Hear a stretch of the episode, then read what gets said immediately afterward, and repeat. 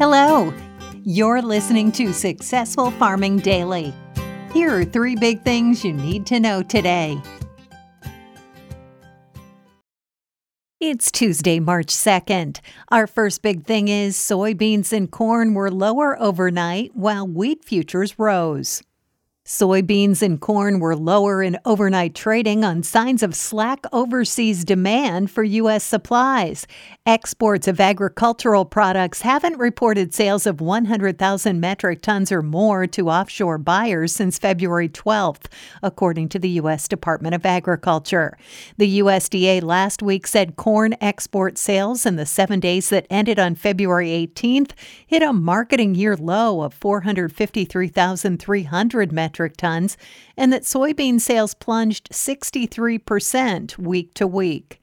Soybean crushings in January totaled 197 million bushels, or 5.9 million tons, up from 193 million bushels during the same month a year earlier, the agency said in a report yesterday.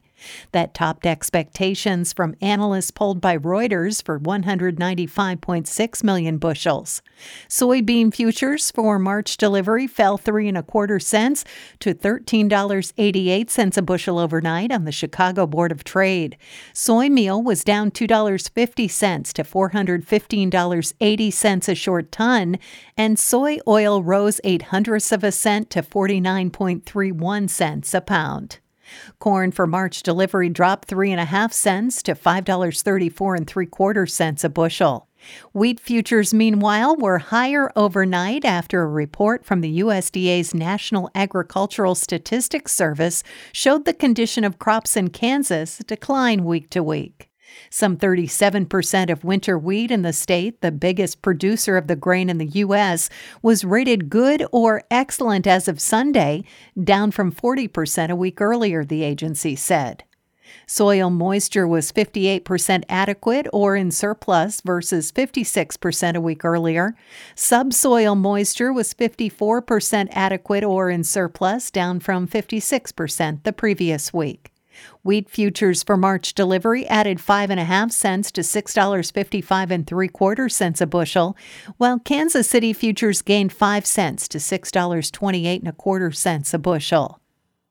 Next up, export inspections of corn and beans rose week to week.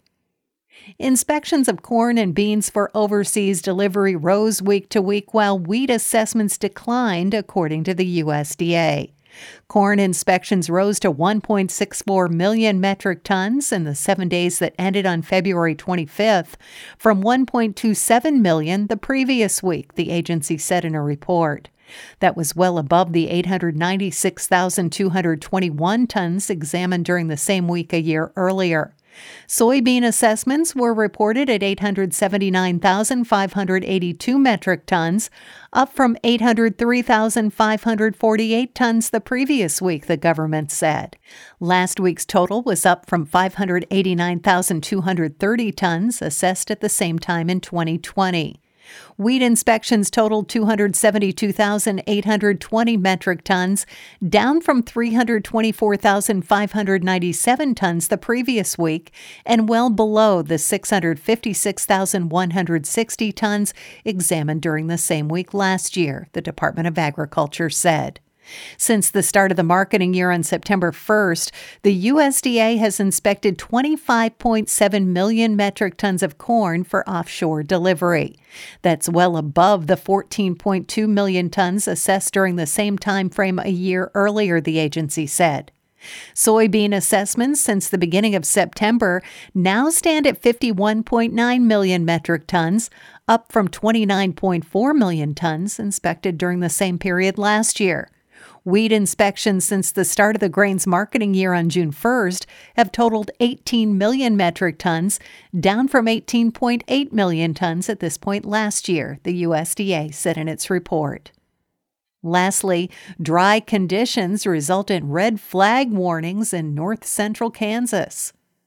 A red flag warning has been issued for several counties in north central Kansas, and the surrounding areas are under a fire watch due to extremely dry conditions, according to the National Weather Service.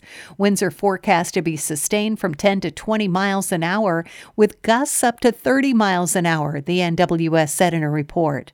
Relative humidity is expected to fall as low as 10%, the agency said. Any fires that start will have extreme fire behavior and spread rapidly, the agency said. Outdoor burning is not advised.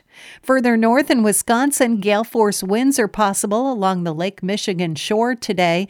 Wind gusts of up to 40 miles an hour are likely this afternoon, which may result in difficult conditions for high profile vehicles, the NWS said. Along with the strong winds, some light freezing drizzle is possible in the upper peninsula of Michigan, the agency said. Thanks for listening. Follow more news on agriculture.com.